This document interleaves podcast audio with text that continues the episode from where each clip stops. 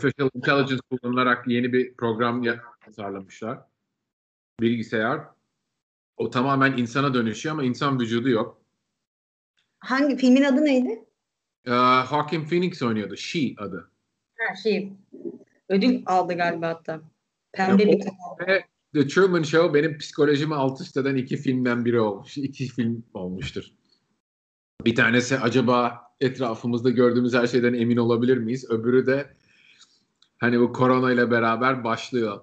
Artık bilgisayarla sosyalleşme, bilgisayarla ilişki içerisine girme ve tamamen insanlardan kopma korkusu. En azından insan siması görünce bir şey oluyoruz değil mi? Evet gerçekten e, dijital bir şeyle konuşmuyoruz. Evet evet yani yoksa böyle ekranda hiçbir şey görmeyince sırf ses olunca birazcık hayal gücün fazla artmış gibi geliyor. bir de son zamanlarda bu Neuralink muhabbetleri çıkmaya başladı ya çok konuşulmadı araya kaynadı. Bu Elon Musk'ın Elon Musk'ın yaptığı Neuralink muhabbeti artık e, iyice olay derinlere doğru gitmeye başladığı için hem ahlaki anlamda hem de teknolojik anlamda. Ahlak halde artık bütün bu teknolojiyle yeniden tanımlamamız gerekecek. Çok şey, çok hızlı değişiyor bence. Önceden de aslında ahlak tanımı belki dijital olmadığı için bize şey geliyordu. Hani daha somut e, verilere dayandığı için işte ne bileyim alkol içmeyince ahlaklısın X dinine göre. İşte zina yapmayınca ahlaklısın Y dinine, çalmayınca ahlaklısın. Çok fazla sosyal hayat e, dokunabilir şeyler üzerine tanımlıydı. Şimdi mesela e, ne bileyim internet üzerinden bir indirim kuponu bulmak ama aslında o indirim kuponu sana gelmedi ama indirim yapabiliyorsun birçok insana göre ahlaklı mı değil mi? Hani artık e, indirim, kaçakçılık ya da ne bileyim e, pek çok olay dijital dünyayla şey hale gelmiyor. Şeyden bahsetmiyorum, biyolojik yapılardan falan bahsetmiyorum. Direkt sosyal hayat bile ha, hangisi doğru hangisi yanlış ve iyice ayrılamaz hale gelmeye başladı galiba. Yok benim düşüncem ahlak anlayışları herhangi bir fikir gibi belli kapalı gruplar içerisindeydi. İşte Amerika'daki insanlar hele bundan 500 sene önce buranın yerleri çok farklı şeyler düşünüyor. Avrupa'daki farklı düşünüyor, Çin'deki farklı düşünüyor, Afrika'daki farklı düşünüyor en kaba tabiriyle. Bu iletişim olanaklarıyla, teknolojiyle artık hepimiz birbirimizin ahlaklarından haberdar verdik. Aynı zamanda ahlaksızlıklarından da haberdar verdik. İşte. Dolayısıyla ondan sonra belki de Lan hani o yapıyor hayatı da güzel. Gayet güzel gidiyorlar. Kimse bir şey olmuyor. Bir yerde yanan yok, ölen yok. Biz niye yapmayalım diye. Ondan sonra Aslında... bizimkini de zorlamaya başlıyor. Ondan sonra kavramlar da iyice değişmeye başladıkça bir de onun üstüne başkalarından duymanın üzerine oh o zaman yepyeni bir ortama girmek zorundasın gibi geliyor bana. Bilmiyorum. Zaten dünyanın biraz değişik yerlerinde yaşadığın zaman mesela Türkiye'de, Barcelona'da, sen Zürih'te yaşadın galiba şimdi San Francisco'da hepsi kendine ait bambaşka bir ahlak ve ahlaksızlık dünyası var aslında tanım olarak. Oradan A'dan B'ye gittiği zaman bayağı şey oluyorsun ya hani ben bu ahlakın neresindeyim? çok çok. Yani mesela bilim yaparken bir konu anlatırken biz veya oradaki teknoloji şirketleriyle de konuşurken çok daha e, gerçekler üzerinden gidiyorduk. Hani bunu gördük, bunu gördük, bunu gördük.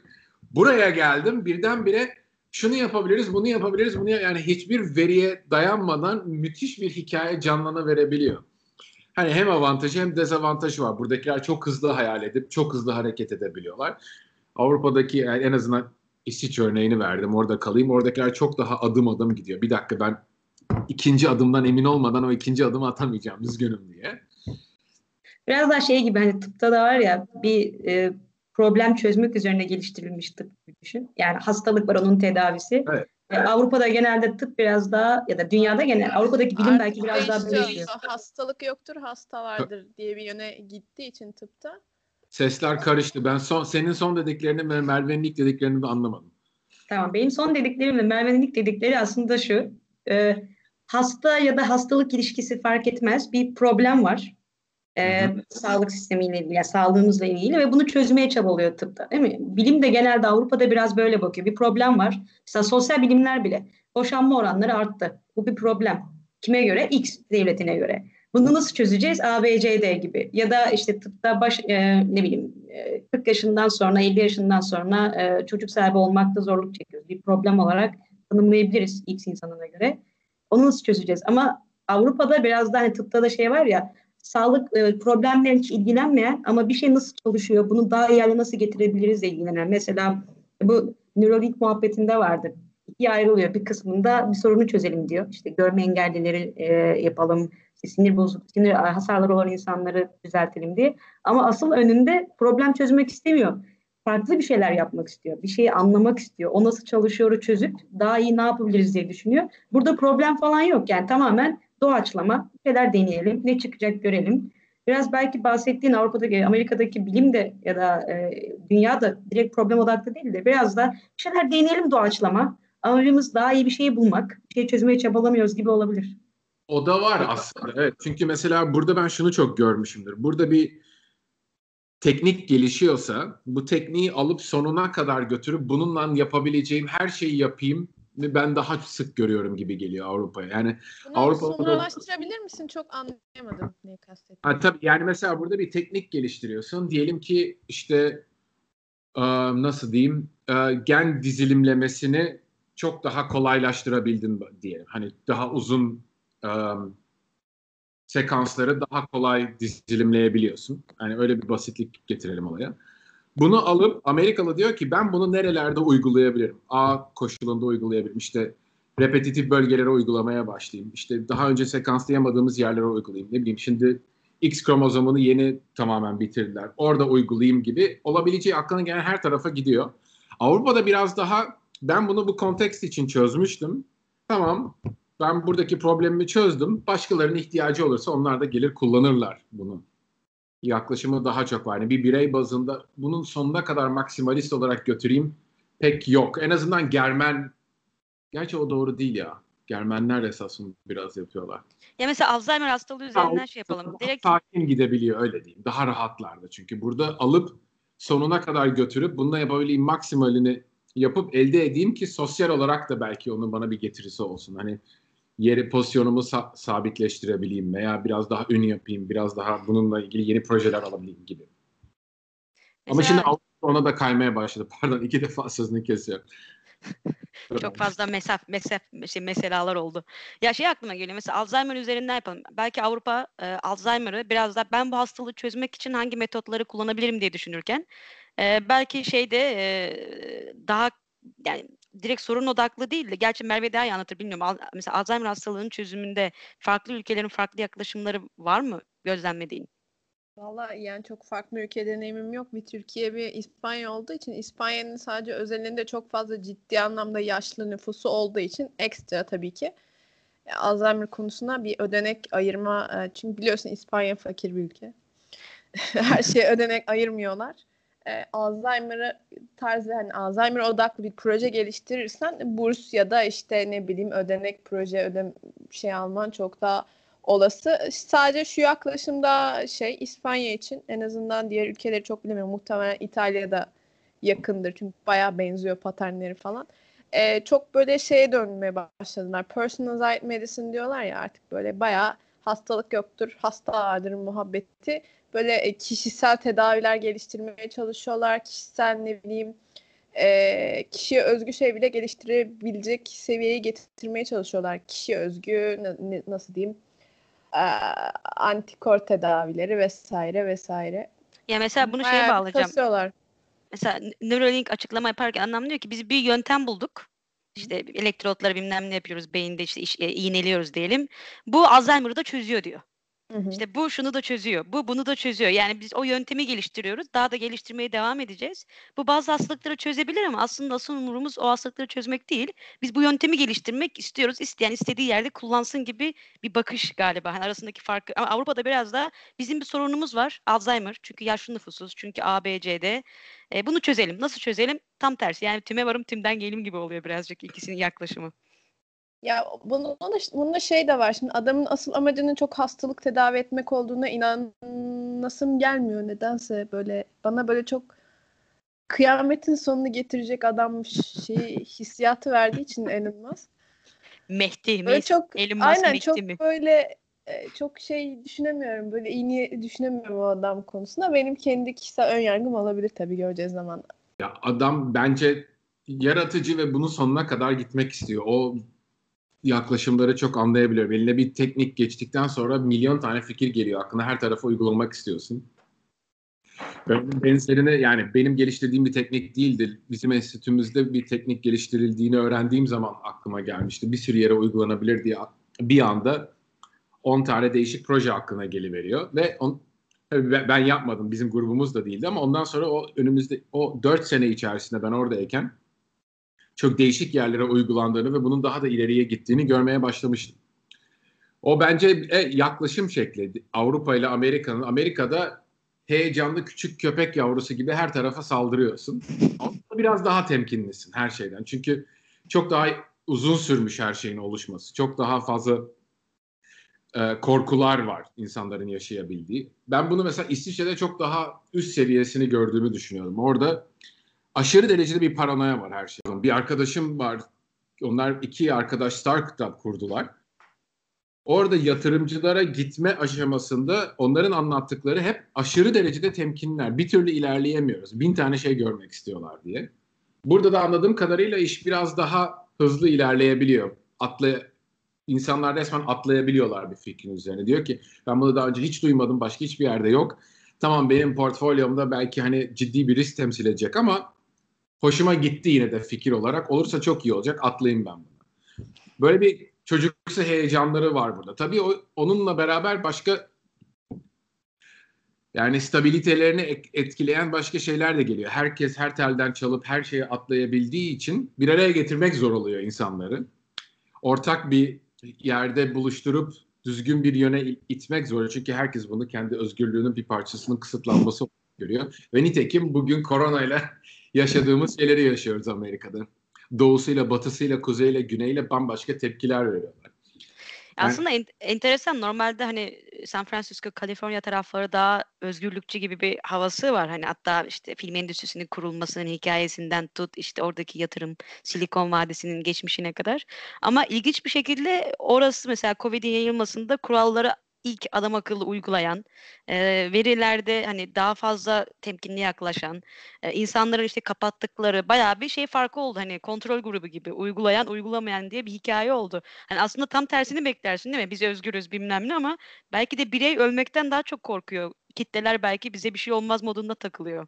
Burada ama özgürlüklerine çok düşkünler de burada bence bir de eğitim seviyesinin ciddi bir farkı var. Onu da e, Kaliforniya'daki nasıl diyeyim belki ikinci dalga diyebiliriz orada görüyorsun. Şimdi Los Angeles en ciddi problemli şehirlerden bir tanesi haline geldi. Ben en son baktığımda ki bu bir iki hafta oluyor galiba. Türkiye'ye tek başına Türkiye'ye yakındı korona verileri. Korona sayısı.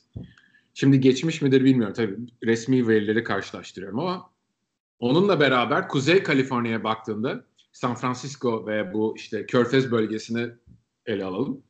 Burada da bir ara o denetimler, denetimler değil de yasaklar sıkılaştırıldığında azalmıştı. Gevşetildiğinde hemen arttı ama baktılar ki iş çığırından çıkıyor.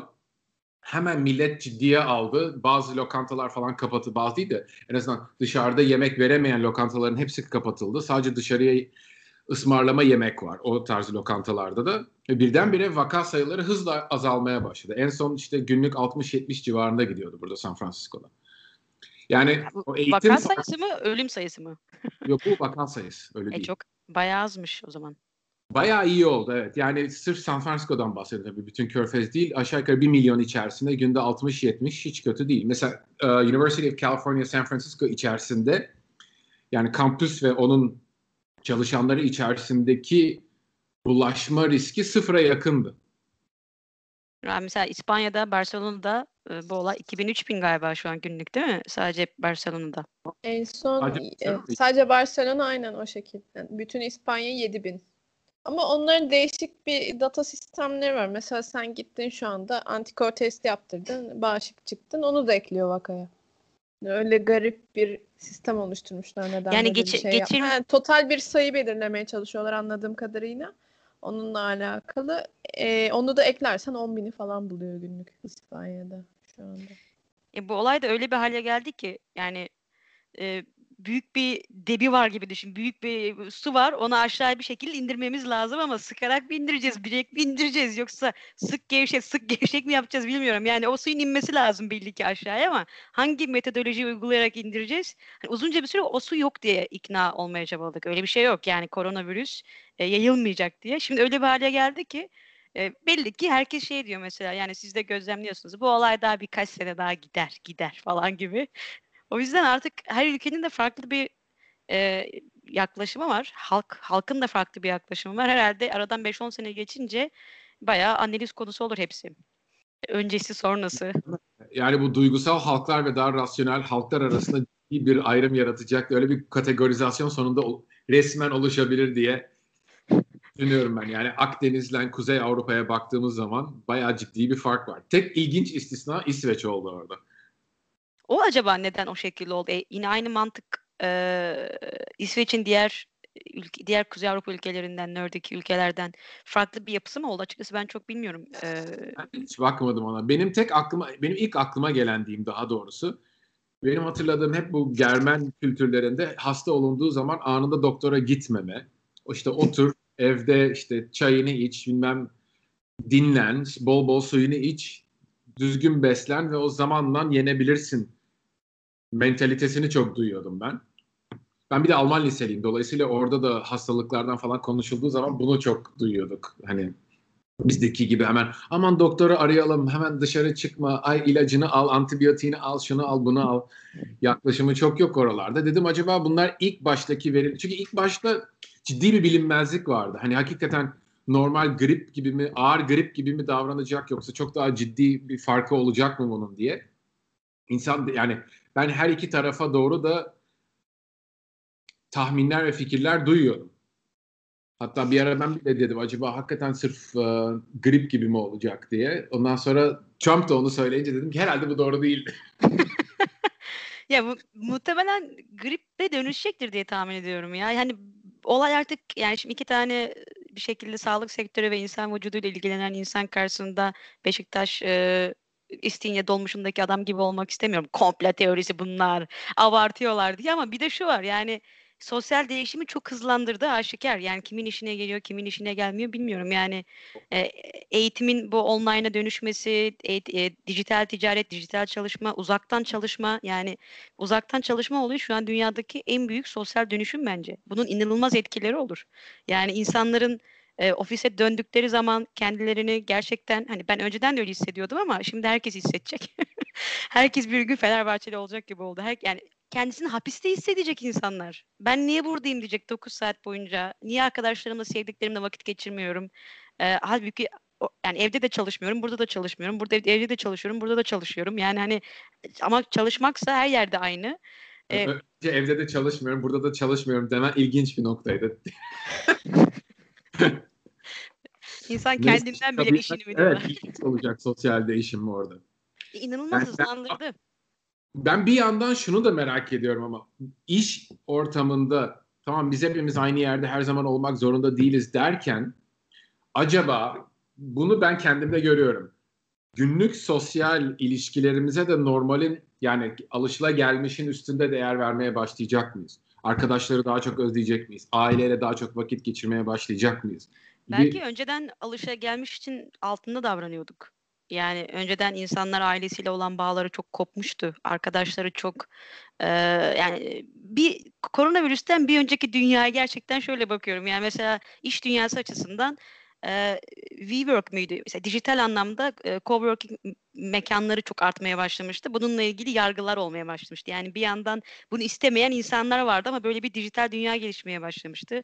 İşte e, dijital Facebook gibi yerler işte Elizabeth e, bu ikinci aday neydi ya şeyin? E, Joe Biden'ın yerine geçecek Elizabeth Warren. Warren. Onun mesela en büyük iddialarından bir tanesi bu dijital dünyadaki monopolileşmeyi e, bayağı kontrol altına almak. Bunlar Amazon'dur, e, işte Facebook'tur aşırı derecede tekelleşmeye başladı. Uzun vadede bunlar çok büyük sıkıntılar yaratacak. Nasıl engelleyebiliriz gibi. Aslında şu an gördüğümüz gidişatı engelleme çalış çabaları e, çabaları vardı sosyal yapılar açısından. İnsanlar Instagram'da çok aşırı vakit geçiriyorlardı. Mesela işte sosyal medyada çok aşırı vakit geçiriyorlardı ama boş Şimdi mesela şu an biz konuşuyoruz ama birbirimizle iletişim kurmak için konuşuyoruz. Önceden birbirimizi stokluyorduk gibiydik. Yani birbirimizi konuşmuyoruz, bakmıyoruz. Herkes bir şeyler paylaşıyor. Kimsenin umurunda değil. İnsanlar şu an biraz daha birbirleriyle iletişim kurmaya, daha aslında samimi ilişkiler yapmaya başladılar gibi geldi. En azından ya da son bir örnek de aklıma şey geliyor. Küresel ısınma muhabbeti. Herhalde küresel ısınmaya bundan daha iyi bir çözüm şu an sunulamazdı. ee, yani bütün dünya liderleri ortak karar alsa deseler ki çünkü karbon ayak izi en büyük sebeplerden bir tanesi olarak geçiyor. En büyük sebep de işte uçak, jetler, bilmem neler, arabalar, e, fabrikaların hani çok fazla çalışması. Öyle bir şey yani öyle bir karar alsak herkes imzalasa bile bu kadar hızlı bir etki olmazdı. Şimdi böyle şey herhalde Greenpeace en çok sevinen. Aman Allah'ım bütün artık buzullar erimeyecek modundalar diye düşünüyorum. Yani çok evet. inanılmaz dönüşümler yaşattım. Doğa her zaman kendi dengesini bulur derler ya. Onun gibi oldu. Ya İstanbul'da onunla ilgili Uludağ'ın Uludağ'ın tekrar İstanbul'dan görülebildiği haberini gördüğümde çok sevinmiştim ya. Dedim güzel. Hani büyük bir iklim yok. Bunları toparladıktan sonra tekrar aynı hızla mahvetmeye devam edeceğiz dünyayı ama belki, belki insanlar yani e, bilmiyorum ben en azından insanların çok fazla tüketmediğini fark ettiği zaman çünkü tüketemedik. Hepimizin banka hesabındaki e, rakamlar bir anda e, artmaya başladı. Hani şey demeye başlıyorsun. Aman Allah ben zenginleşmeye başlıyorum gibi olmaya başladı ve aslında yaşam kalitemizde de büyük bir düşüş olmadı. Yani yemek yiyorsun, ev, evde yiyorsun. Yani işte tüketmiyorsun o kadar saçma sapan dışarıda. İnsanlar belki en azından tüketmeyi sorgularlar diye düşünüyorum. Bu kadar tüketmemiz gerekiyor muydu? Bu kadar gezmemiz gerekiyor muydu? Ya da ben çok romantik bir insanım bilemiyorum. Yani Bilmiyorum ya. Onlar güzel, yani ilginç noktalar, güzel sorular. Benim sadece biraz sen bu kadar optimist olduktan sonra ben de biraz pesimizme çekeyim. Facebook'ta şöyle bir laf görmüştüm. Artık bu İngilizce'deki avoided like the plague lafını kullanamayacağız. Çünkü böyle bir pandemi olduğu zaman bile insanlar ciddi şekilde buna karşı önlem alıp ona göre davranmıyorlar diye bir ilginç yorumla karşılaşmıştım açıkçası. Yani direkt böyle sağlığı, hayatı tehdit eden bir gerçek karşısında dahi aşırı derecede hayalperest veya gerçekleri inkar eden bir davranış gösterebiliyor olmamız hala da bir yandan beni korkutuyor. Ya bu inkarın iki sebebi var gibi geliyor. Birincisi cahillik, hani bana bir şey olmazlık. Bu tedavi edilebilir bir hastalık diye tahmin ediyorum yani. Ama ikincisi sos yani tedavi edilebilir. Çözümü var ama henüz şey yok, e, altyapısı yok belki. İkincisi de sosyalleşme ihtiyacımız. Yani buradaki insanlar en azından İspanya'da öleceksek arkadaşlarımızla beraber ölelim modundalar. Evde tek başımıza öleceğimize hani arkadaşlarımızla sosyalleşelim ya da şey belki bazen ben de dahil olmak üzere ya ben evde kaldığım zaman e, benim üzerindeki psikolojik etkisi dışarı çıktığımdan daha fazla oluyor. Yani belki evde kalmak beni daha çok hasta etmeye başlıyor gibi düşünen insanlar var. Onlar da biraz belki sosyal cehalet diyelim. Bu da hani bireysel cehalet değil de e, sosyalleşme, sosyal hayvan olmamızın bir yan etkisi galiba. Bir şeyler birileriyle konuşalım. Hatta bir araya gelelim, Covid dedikodusu yapalım falan. en kötü. Ve sosyallik yani kesinlikle vazgeçemediğimiz bir şey. Ben kendim sosyal biriyim ama bu kadar da sosyal olduğumun farkında değildim. Dediğim gibi beni çok etkiledi evde yalnız kalmak. Bir de ben San Francisco'ya buradaki evde kalma emri yayınlanmadan birkaç hafta önce geldim. Dolayısıyla ne arkadaş edinmeye ne sosyalleşmeye hiçbir şey fırsatım olmadı. İnanılmaz, inanılmaz. Peki Orada... son San Francisco'ya ilk gel yani e, şeyden e, yasak çıkmadan önce geldim diyorsun. Aslında tam korona virüse, virüse denk gelen bir zamanda. Yani korona gel, korona yayılmaya başladı dünyada. Ben yani benim bakış açım şuydu. Aralıkta ilk duymaya başladık Çin'de böyle bir virüs yayılıyor diye. Ocakta Ocakta iyice hani İtalya'da falan orada burada bir yerde çıkınca dedim ki yani tamam başka bir ülkede gördüğümüz anda bitmiş demektir bu. Dünyaya yayılacak. O zaman dedim ki ya şimdi gideceğim hani hazır sınırlar açıkken her şeyken bir şey yapabileceğimiz zamanda ya da en azından bir sene evde oturup keyif yapıp işte postdokum ondan sonra başlayacağım diye. Dedim bir sene birazcık uzun bir zaman beklemek için.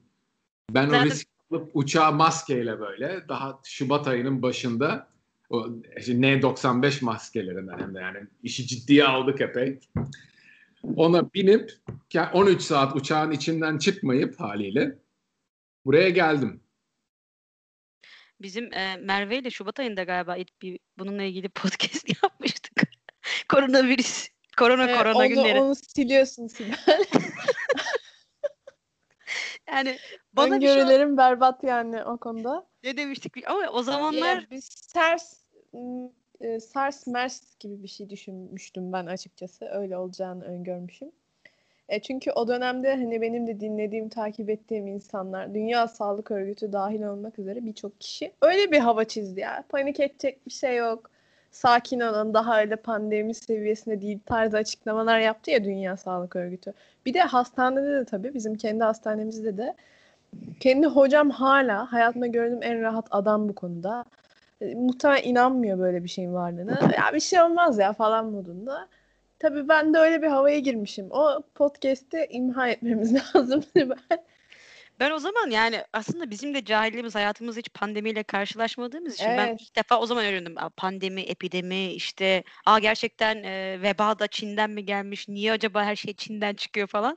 Böyle bir biz e, daha önce karşılaşmadığımız sosyal bir şeyle de karşılaştık. Yani hani hem Covid'le hem de aynı zamanda böyle bir pandemi denen bir kavram yok. 1918'deki o İspanyol gribi de araya kaynamış dünya savaşları falan. Ya biraz ilgili... şey yaptık galiba. O kadar teknoloji gelişti, zaman geçti. Ya olmaz herhalde öyle bir şey. Bir çözüm bulunur herhalde. Hani böyle bir şeye girmişiz. İnkar psikolojisine girmişiz. Şimdi şimdi, şimdi fark ediyorum ben de onu yani. Ya buna ben şöyle girmiştim. Ben mesela Amerika'nın bu kadar kötü tepki vereceğini tahmin edemedim. Ben dedim ki yılacak biz hani bir sıkıntı çünkü bin virüsü veya bir bakteriyi ben olduğu ortamın dışında bir yerde gördüysem daha görmediğim birkaç yeri vardır varsayımını yapıyordum hep. Ama dedim ki hani Amerika'da tıp bu kadar gelişmiş, biyoloji bu kadar gelişmiş. Hani CDC gibi önemli bir kurumları var. Birçok şeyi hızlı takip edip buna göre önlemler en azından teklif eder. Kendisi alma etkisi olmasa da. Bu işi hallederler dedim. Ne oldu? Ağır bir şekilde çuvallamış oldum o konuda. Ve yani ben onun rahatlığıyla da birazcık geldim. Dedim ki hani bunların öyle bir kurumları olduğu için muhtemelen çok yayılmadan da toparlarlar. Nitekim ilk olarak aldattılar da beni o konuda. Hani Kaliforniya'da San Francisco daha buraya, buradaki ilk vaka görülmeden acil durum ilan etti. O vakalar çok hafif artmaya başladığı zaman evde kal emri yayınlandı. Bütün bunlarla beraber dedim ki iyi güzel gidiyor. Sonra işte New York iyice artmaya başladı. İkinci veya bir buçuğuncu dalga diyelim Kaliforniya'ya vurunca Los Angeles'ta olay çok feci patladı. Florida kısmı gitti. Bütün o Bible Belt denilen güney bölgesi gitti. Ben böyle gözlerim fal taşı gibi açılmış bir şekilde seyrede kaldım bütün durumu. Şu an oralarda peki ne yapıyorlar engellemek adına ya da ne gibi önlemler var? En, engellemek adına fazla bir şey yapılamıyor. Birey bazında kalmış durumda. Dolayısıyla eğitim seviyesi ve um, insandan insana uyarma ve hadi beraber bir şey yapalım ne derler fikri yayıldıkça veya ikna etmek için insanlar çabaladıkça bir şeyler oluyor gibi geliyor bana. Çünkü mesela ben televizyonda veya işte YouTube'da haber videolarını seyrettiğim zaman doğu tarafında veya güneydeki bölgelerden biraz daha maskesiz insanların ya çok olduğunu okuyorum ya da görebiliyorsun videolarda. Ama ben burada sokağa çıktığım zaman çok nadir evsizleri dahil etmek üzere yani onlar da onlara çünkü maske falan dağıtmışlar. Herkesi maskeli görüyorum ve çoğu da burnunun üstünde tutuyor. Önemli da, bir ayrıntı. Önemli evet, bir ayrıntı. Büyük bir ayrıntı. Çünkü onu yapmadığın zaman bir şey kalmıyor geriye neredeyse. Hani çenene dekorasyon olarak takmış gibi oluyorsun. Ama hakikaten çok şaşırtıcıydı bu benim için. Yani ben buradaki insanların çoğunun çok kolay işte böyle kaçamaklar yapacağını, ve bu tarz kurallara uymamaya çalışacağını veya o deliler gibi hani eline silahı alıp gidip bu benim özgürlüğüme karşı diyen manyaklar gibi olmasa da ona benzer bir şekilde itiraz içerisine gireceklerini düşünüyordum. Nitekim olmadı yani en azından bu Körfez bölgesinde ve bu hani çok takdire şayan geldi benim için. Çünkü ben bunların eğitim seviyesinin hep çok düşük olduğunu düşünüyorum ki o konudaki fikrim çok değişmedi. Ama bazı ilginç bölgeler var ki çok farklı davranışlar gösterilebiliyor. Mesela ben Türkiye'de bu konuda üzülüyorum. Şaşırmıyorum ama üzülüyorum. Mesela televizyonları bazen seyrediyorsun. Hani birazcık daha ekran genişletilir. Orada başka kameramanları da görürsün. O kameramanları bazen görüyorsun hemen altta maskeler inmiş, burun açıkta duruyor. Daha orada bile bu kadar bariz bir şekilde bu kurallardan kaçılıyorsa, kaçamak yapılıyorsa yani şu andaki iyileşen sayısının hasta olan sayısının altında olması Türkiye'nin beni pek şaşırtmıyor artık. Evet biraz e, öyle bir hale geldik ki artık e, kabullendik mi, kabulleniyor muyuz yoksa psikolojimiz bozuldu mu, bozulmadı mı, aşağı mı indirelim, yukarı mı, gözlerimizi de kapatalım mı? Bugün şeyi gördüm, acayip acayip tipler mesela e, en büyük sorunu iletişim. Onun iletişim kurmakta çok zorlanıyorsun. İnsanlar o yüzden genelde indiriyorlar. İşte Fransa'da yeni maske yapıyor, orası şeffaf oluyor, ağzında gözüküyor. Yani artık e, şey gibi garip bir bilim kurgu filmine doğru gidiyoruz gibi düşünüyorsun ama umarım en azından e, bu bu tip pandemilerin işleyişini bildiğimiz için e, çok acayip e, daha önce yaşamadığımız bir olay değil muhtemelen. Yani insanlık tarihinde e, ne zaman takip etsek aynı, bir tür bu tip küçük canlılarla aramızda bir savaş var. Hangimiz hangi ortalama böyle bir şeyi yaşıyoruz. Evet yani hem pandemi anlamında hem pandemi olmasa bile işte senden önce bir hocayla konuşuyorduk. E, cinsel yolla bulaşan hastalıklar diye. Bütün olay virüsler, bakteriler yani e, bir şekilde hayatımızda öldürmese de süründürüyor. Süründürmese de işte hepimizi geriyor. E, bayağı e, belki de önceden bulmadığımız zaman daha e, mistik kalıyordu ya bunlar. Ölümler daha mistikti. Belki korkular da e, yani bu ölüm yani nihayetinde bizi öldüren şeylerin çoğu bu tip hastalıklar. Önceden bunları bilmezken kendimizi kandırabiliyorduk belki işte ne bileyim Allah'a sığınarak aslında vebadan kaçabiliyorsun. Ya da işte X'ten asosyalleşerek işte Newton hani şey muhabbeti vardı ya Newton en büyük çalışmalarını veba zamanında yaptı. İşte çünkü odasında kapanmak zorunda kalmıştı gibi. Bir, bir tür kendini motive edebiliyorsun ama şu an bildiğimiz için bu olayın altında neler yattığını daha da paranoyaklaşıyor olabiliriz. Hani bilgi bazen bizi e, rahatlatmaktan ziyade bazen en azından bu tip durumlarda paranoyak hale getirebiliyor. Herkesin boğazında yanmalar başlıyor falan. İşte herkesin bir ateşi var. Bazen şey diyorum. Ateşin mi var deyince yok diyorum. Ağustos ayındayız. Hani hava sıcak. o yüzden sıcak hissediyorum kendimi. Biraz şey de var yani. E, psikolojimizi bayağı bir etkiledi. Çok. Yani ben hani doktorlar arasında da bunu burada duyuyorum ki kendi kendinde semptom bulan ama sonra gerçekte ortaya çıkmayan çok vaka oluyor öyle. Çünkü burada bir test yapıyorlar. Semptomatik yani bizim okulumuzda eğer herhangi bir semptom gösterdiğini düşünüyorsan o zaman diyorlar ki gel hemen test edeceğiz seni. Neydi? Semptomatik bulgular arasında COVID pozitif çıkma oranı en son %5 %6'daydı üniversite çapında. Hmm. Bu çok herkes, herkes bir şekilde semptom gösteriyor. Aslında şimdi kışın ne olacak? Yani en azından tabii şu an bazı yerlerde kış dünyada ama e, Avrupa'da ya da Amerika'nın bazı bölgelerinde kışın artık öksürük bayağı bir hepimizi gerecek yani azıcık hapşurunca herkes birbirine sosyal baskı yaratıyor. Mesela ama şey düşünüyorum. Güzel kısmı biz mesela bu kadar kendimizi izole etmeyi öğrendik mesela um, hava yoluyla bulaşan veya el dokunma gibi şeylerle dokuna bulaşan hastalıklara karşı ciddi bir önlem de almış olduk. Dolayısıyla ben eğer önlemleri düzgün tutabilirsek, mesafemizi tutabil, e, koruyabilirsek kendime şunu soruyorum. Acaba biz normal grip vakalarında da azalma görür müyüz? Ben görürüz. Hatta diyorum ki acaba sabun işine falan mı girsek hep beraber? Mesela yani, zeytinyağlı özel sabunlar. Aynen. Türkiye'de bol zeytin var diyecektim. Herkes doğal böyle zeytin sabunu yapma işine girip ya da mesela insanlar için Hacı Şakir'in o şey sabunları var ya hamam sabunları çok böyle değişik kokar hani.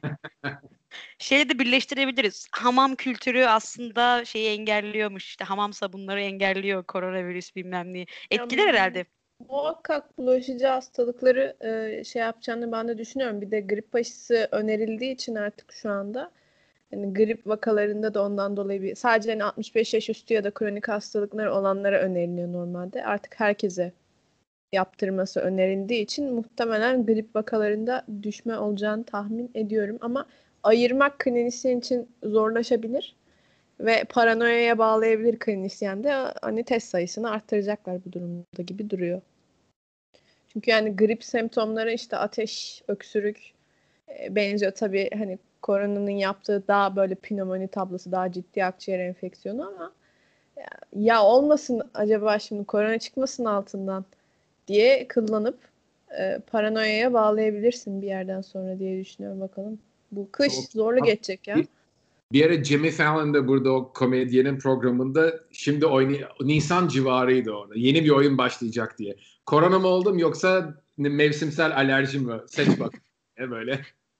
Ya bir de aslında insanların e, negatif bir algısı var. Atıyorum şu an ben de korona çıksa e, en son mesela bir şey vardı ya şimdi yeni yaptığımız için aklıma geldi. Chlamydia e, muhabbeti gibi bir dizi vardı. orada bir dizide e, diyelim sende çıktı. Bir önceki partnerlerine mesaj atar mısın? Atmaz mısın? Şimdi çünkü negatif bir imgesi var ya bunun negatif bir algısı. Tekrar o insanlara negatif bir haber veriyorsun. İnsanların çoğu saklıyor bunu. Hani ama bazı insanlar sorumluluk sahibi atıyor. Ee, bizi düşün mesela sende şu an korona çıksa arkadaşlarına bunu söyler misin? Çünkü insanlar korona çıkma ihtimaline dair negatif böyle şey gibi bakıyor sana. Acayip bir stigmalaştırdık. Yani belki Amerika'da bunu e, ırk muhabbetine indirdiler şu an seçimlerden dolayı. Yani korona stigmasını şu an siyah beyazlaştırdılar birazcık ama dünyada genel anlamda şey var. Yani mesela ben şu an korona dediğim zaman herkes gerilecek muhtemelen çevrendeki. Mutsuz olacak. Ondan sonra insanlar şey düşünüyor. Ya benim acaba sosyal ilişkilerimi etkiler mi bu? Eminim ya Türkiye'deki... onu geç bak şöyle bir şey var. Şimdi bana sürekli hani bir şekilde insanlar ulaşıyor. Ee, burada fazla hani bilinen bilinen Türk doktor olmadığı için Merve korona testi nerede yaptırabilirim vesaire. Ee, çoğu, çoğunun derdi şu uçağa binecek. Ya pozitif çıkarsam uçağa binemeyeceğim. Hani şey diye düşünmüyor. Ya bulaştırırsam birine falan değil. Ya Merve ya pozitif çıkarsam şimdi beni uçağa almayacaklar. Hani öyle bir yer var mı pozitif çıksa da değiştirebileceğim falan. Gerçekten insanlar şu an bunu düşünüyor. Çoğu insanın da böyle düşündüğüne eminim yani. Çıksa da değiştirebileceğim lafını yani benzer bir şekilde veya birebir duydun mu hakikaten? benzerini duydum. Birebir değil ama hani lafı döndürüp. Ne kadar, yani. ne kadar olur. ne kadar Ve, olur. E, bir yerde gördüm ama sanırım burada değil Türkiye'de bir şey yapmış. Garantili negatif sonucu verilir diye bir laboratuvarın şeyi var. Tabii tabii hani özellikle Almanya'ya falan gideceksen Türkiye'den negatif sonucunu görmek istiyor son 48 saat içerisinde e, hani uçağa binemeyeceğim ya. Hani aman bak uçaktakilere bir şey olur. Aman çevremdekilere bir şey olur. Zaten yok. Seyahat planları ertelenecek. Hani insanların artık Çünkü derdi... Üfürükçü hocalarını artık hatırlatmaya başladı. Gidiyorsun Sübhaneke'yi tersten okuyor koşarak çıkıyorsun yanından diye. O seviyeye gelmişiz. Şeyi gösteriyor ya sosyal onayın ne kadar önemli olduğunu. Yani Instagram'ın varlığı zaten sosyal onay üzerine oluşturduğu için e, bu da aslında bir nevi bu tip dijital medya gibi sosyal onay yaratıyor. Mesela amca teyze pozitif çıkmış düğüne katılıyorlar değil mi? Şimdi düşünsene o adamın negatif olduğu için gelemedim dediğini o mahalledeki komşulara. O yani inanılmaz büyük bir stigma olarak o yani inanılmaz büyük bir önyargı olarak yakış, yapışır üzerine.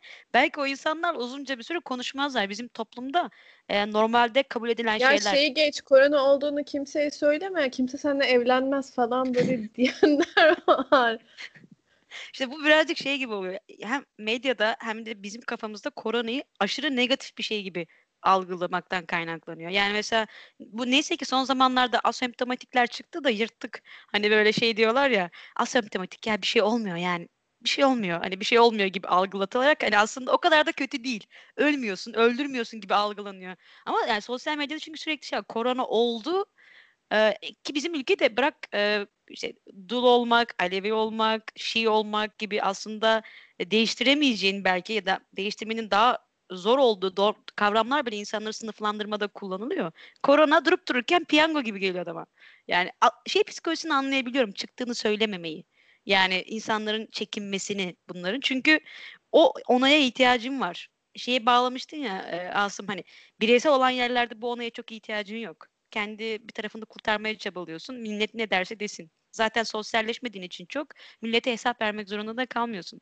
Ama şimdi Türkiye'de düğüne katılmazsan Ayşe Hanım düğüne niye katılmadı acaba dedikodusu çıkıyor. Ee, korona mı oldu? Korona olduysa onunla bir müddet konuşmayalım. Bir de bizde de şey var. Ee, yani olduysa hep olacakmış. İnsanlar açıklıyor ya. Geçtiyse etkisi yani eğer korona geçirdiysen bulaşıcılığı yok. İnsanlar şey gibi düşünüyor böyle AIDS oldu herkesi bulaştırıyor ki bugün de öğrendik. Onu da bulaştırmıyormuş. yani şey algısı var. Bir şey bir kez yakalandı mı onu sürekli böyle yanar top gibi insanlara şey gibi bir kendi virüs haline geliyorsun ve herkesi bulaştırıyorsun gibi algılanıyor. Bu da herhalde bizim beynimizdeki sosyal virüsler diye düşünüyorum. Yapışıyor ve çıkmıyor. Yani onun temizlemesi sabundan daha zor. İnsanların birbirinin ön yargısını temizlemesi. Bizim için kolay, biz anlayabiliyoruz ama bizim, bizim bile bazen kafamızda soru işareti yaratabiliyorlar.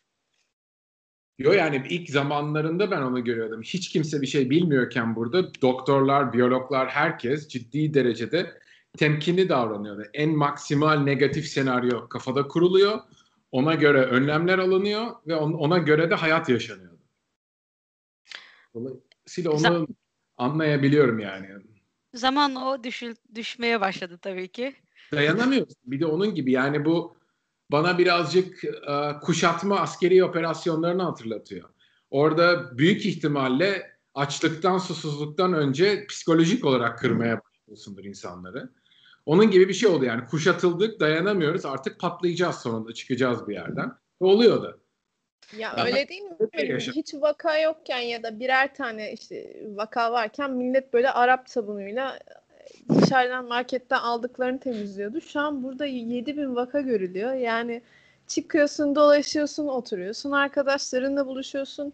Hangisi daha iyi o konuda çok e, şüphelerim var benim de. Yani e, burada kar zarar dengesini mi gözetmek lazım, ne yapmak lazım? Hani çok emin değilim hangisi. Biri çok mu paranoyakça, bu da çok mu rahat, ortası yok mu? Çok Ama o, o spesifik örnekle ilgili en azından son verilerde kimse işte aldığın malzemenin e, bir şeyin üzerinden bulaştığına dair veri bulamıyoruz diye açıklamaya. Hatta bunu yanılmıyorsam ya CDC ya WHO ikisinden bir tanesi de buna benzer bir şey söylemişti açık olarak. Ya aynı Ondan... zamanda bir ara şey yapmışlardı ya plastik üzerinde 48 saat kalıyor, metal üzerinde 38, onun üzerinde 41. Milleti paranoyak yaptılar ya gerçekten. Hani böyle evet, şey gibi oluyorsun. Zaten evdeyiz. Biz burada iki ay, üç ay evdeydik. Dışarı çıkamıyorsun. İşte asansöre bineceksin. Artık neremle dokunayım falan olmaya başlıyorsun. Babamı anlıyorum. Babam hep böyle küçük parmağıyla dokunurdu ya da bunda dokunurdu. Diyorum ki adamın içinde doğal olarak Covid Survival Kit varmış yani. Önceden deyip aynı şekilde dokunuyordu. Çünkü şey hissediyorsun. Yani sosyal medya dışında sosyalleşebileceğin bir yer yok. Yani bir medyan yok senin. Offline medyan yok. Dolayısıyla bütün bilgiler orada da depresif haberler. Hani klasiktir ya. Yani negatif haber daha çok ilgi çekiyor yani biraz evrimsel bir mekanizma ölecek miyiz ne öldürüyor haberi iyileşiyoruz şu iyi geliyor haberinden daha etkili. E, sürekli negatif haber arka arkaya aldığımız için de sürekli şey paranoyak haline geliyorsun. E, ve belki o haberlerin çoğu da yalandı. Yani sen diyorsun yani birçok öyle bir veri çıkmadı ama birçok insanı galeyana getirmek açısından o haberlerin çoğu insanları panik haline sürükledi muhtemelen. İlk başta maskeyi kullanmayın tam tersine kötü oluyor işte daha fazla e, viral yükü arttırabilir falan filan diyorlardı. Şimdi maske zorunlu. Hani e, bu konuda bir süreç yönetmekte sıkıntısı var bence Dünya Sağlık Örgütü'nün de. Çok kafaları karıştırdı. En azından sonunda şeyi anlıyoruz. Bizim böyle anne baba gibi gördüğümüz kurumların aslında çok da bir şey olmadığını, yaramaz bir kardeşten farkı olmadığını görüyorsun. Yani pek bir hakikaten yaramaz. Adam ne yapacağını bilmiyor. Televizyonda izliyorsun mesela buradaki Sağlık Bakanı'nı.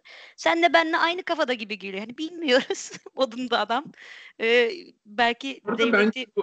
artık bir bireysel olarak alınan, yani duyulan veriyi alıp düşünmek, onu yorumlayabilmek ve ona göre hareket edip davranabilmek bence çok önemli. Yani ben duyduğum bir şeye nasıl inanırım veya kimden duyarsam inanmalıyım? Hangi konuda kimlere danışabilirim? Bireysel bazda bu eğitimin ne kadar önemli olduğunu bence çok iyi görmeye başladım. Yani çünkü bir bakan, bir doktor, bir Dünya Sağlık Örgütü gibi bütün bu kurumları en azından bir lise mezunu olarak kafamızda ayırt edebilir hale gelmeliyiz. Ve onun olmadığını ben düşünmeye başladım. Yani hatta olmadığını düşünmeye başladım. Geç uzaktan yakından alakası olmadığını düşünmeye başladım. O benim için ciddi derecede korkutucu geldi ve dolayısıyla da bir yandan da onu alıp politik bir şeye bağladım kafamda. Tamam seçim sonuçlarının neden karizma ve hava üzerinden gittiğini çok daha iyi oturtabildim kafamda.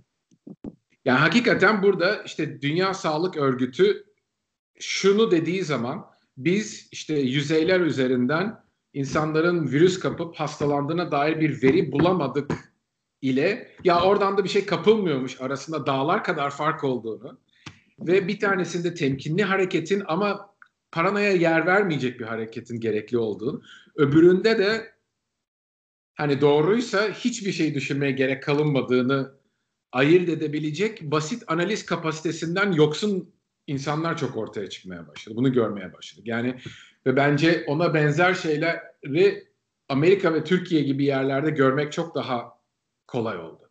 Çünkü inanılmaz derecede duygusal hareket var. Aşırı paranoya var ve bu tarz analizi oturup kendi başına düşünme refleksi çok daha düşük.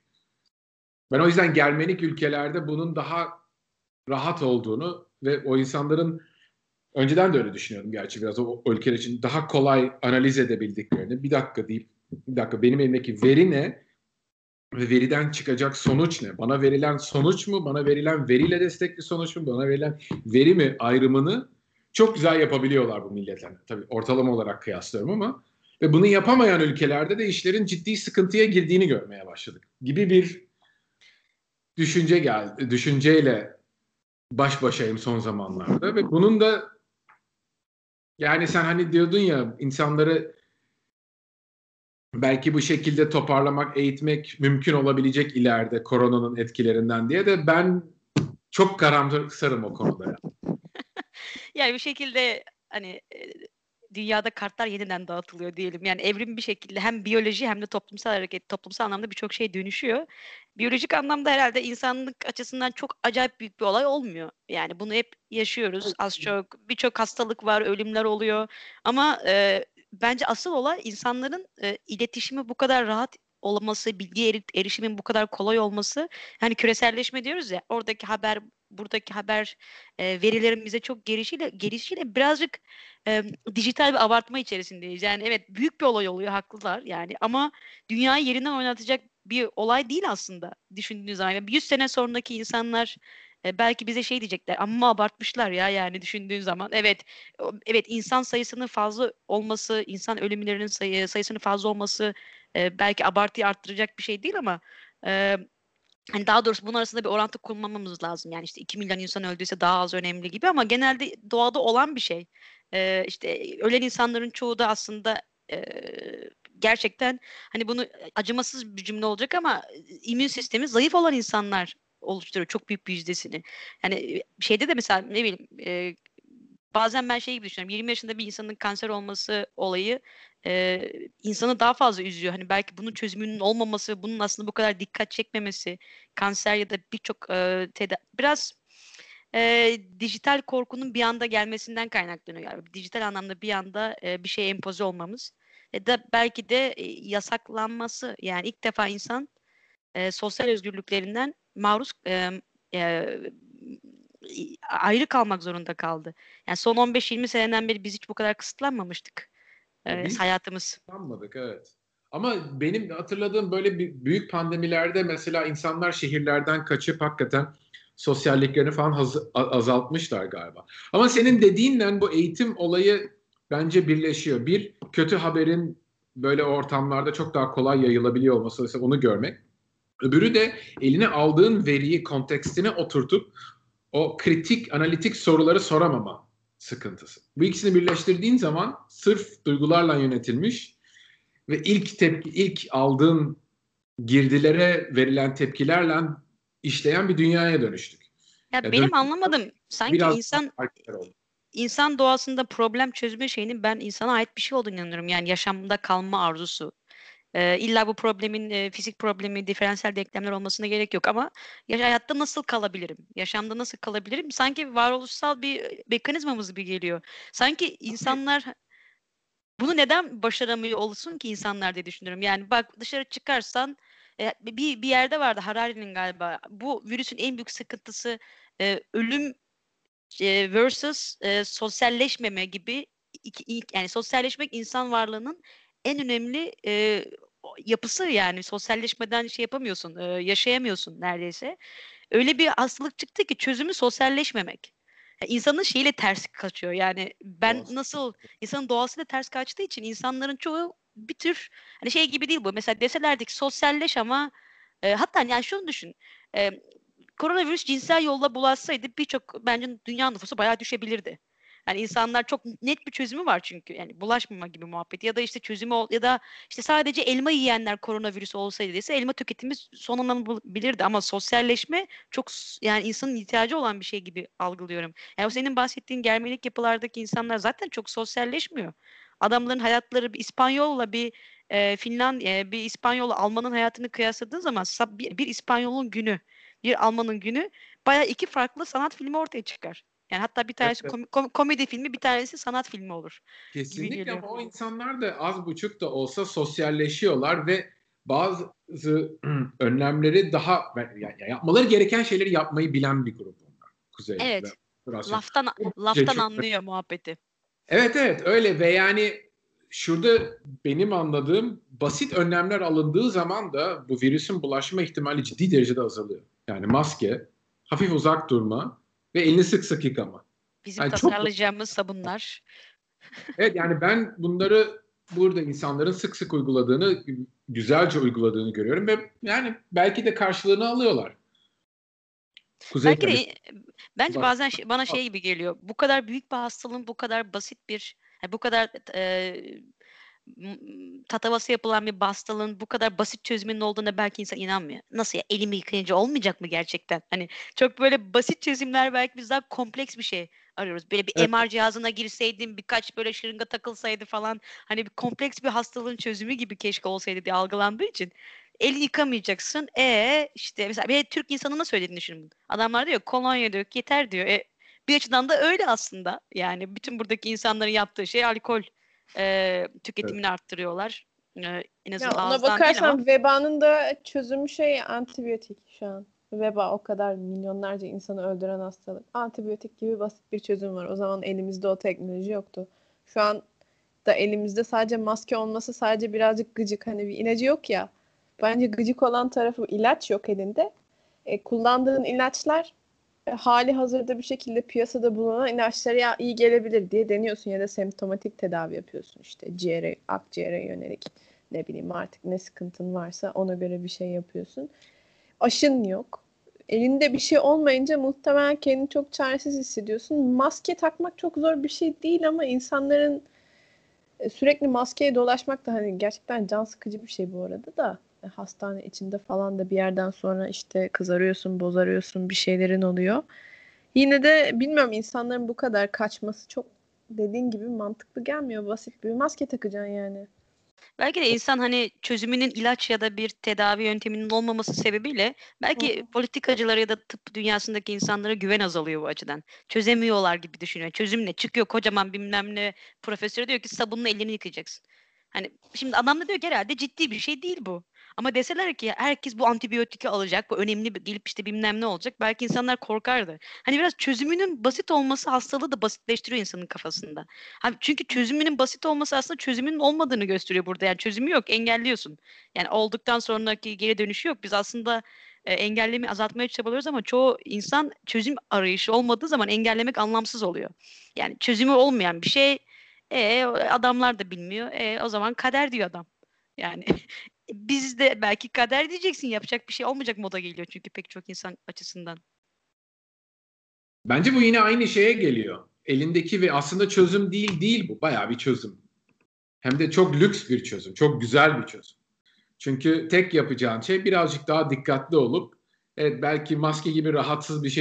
Çünkü tek yapacağın şey birazcık daha dikkatli olup evet belki maske gibi rahatsız bir şey. Maskenin birçok garip yanı var. Hani ilk başta sokakta herkes maske dolaşırken yüzüne bakamıyorsun. En basit flörtleşmenin ilk adımını yapamıyorsun. Güz, güzel mi sorusuna cevap veremiyorsun. Gülümsemeyi göremiyorsun. Gülüm, evet o, o da bence çok önemli. Ben buradan daha önce bahsettiğimiz ve hani bence ha, hızlı geçilen bir konuya gelmek istiyorum. İnsanlara has değil bence. Yani bence değil aslında onu bir sürü örnekle gösterebiliriz de problem ka- çözme kabiliyeti kesinlikle insanlara has bir şey değil. Bunu çok ilkel bir seviyede dahi olsa tek hücreli canlılarda dahi görebiliyorsun. Yani genel yani çok olarak iki tane yerde... içgüdüsel davranış vardı diyebiliriz aslında. Bir tanesi hayatta kalmak, bir tanesi de üremek. İkisi de hani hayatta baktığın zaman gelişmiş canlılarda da gelişmemiş canlılarda bu ikisinin etrafında bir şekilde dönüp durduğumuzu aslında bir şekilde görebilirsiniz diye tahmin ediyorum. E yani bu gerekli olan iki tane içgüdüsel şey. Kesinlikle. Yani ona, onunla beraber yani içgüdüsel olan şeyler anladığım kadarıyla daha çok öğrenilmeden genetik olarak nesilden nesile aktarılan özellikler. İşte ne nasıl diyeyim çocuğun ilk doğduğu zaman annenin memesini arıyor arama refleksini göstermesi gibi veya bazı canlılarda ciddi bir sosyalliğin hatta bunun çok ciddi derecede bir organizasyona dönüşmüş olması. Arılarla e, karıncalardaki gibi. Yani orada biraz da bana iç, galiba iç, daha içgüdüsel bir şey. Çünkü oturup problem çözmeyi öğrenir gibi nesilden nesile aktarılan yani genetik olarak değil de öğrenmeyle aktarılan bir davranış olduğunu zannetmiyorum. Ama Yani bu çok ilginç bir şey gösteriyor. Biz bir kere bence insan olarak o kadar zannettiğimiz kadar özel değiliz. Yani belki de özel olduğumuz kısmımız da sadece aklımızdan da gelmiyor olabilir. Çünkü bizim çok ilginç bir yeteneğimiz var. Biz çok güzel alet yapabiliyoruz. Alet yapabilmek için çok güzel iki tane aletimiz var, ellerimiz var. Bunlarla çok ince işler yapabiliyoruz. Alet yapabilince ki alet yapabilmenin çok daha çok ilginç yönlerine ve çok daha kısıtlanmış bir şekilde kuşlarda görülebiliyor. İnanılmaz şeyler yapabiliyorlar. Hatta şimdi adını unuttum. Galiba Bowerbird'di. Bunlar ötücü kuşlar ve aynı zamanda inanılmaz bir um, maskenin birçok garip yanı var. Hani ilk başta sokakta herkes maske dolaşırken yüzüne bakamıyorsun. En basit flörtleşmenin ilk adımını yapamıyorsun. Güz, güzel bir sorusuna cevap veremiyorsun. Gülümsemeyi göremiyorsun. Gülüm, evet o, o da bence çok önemli.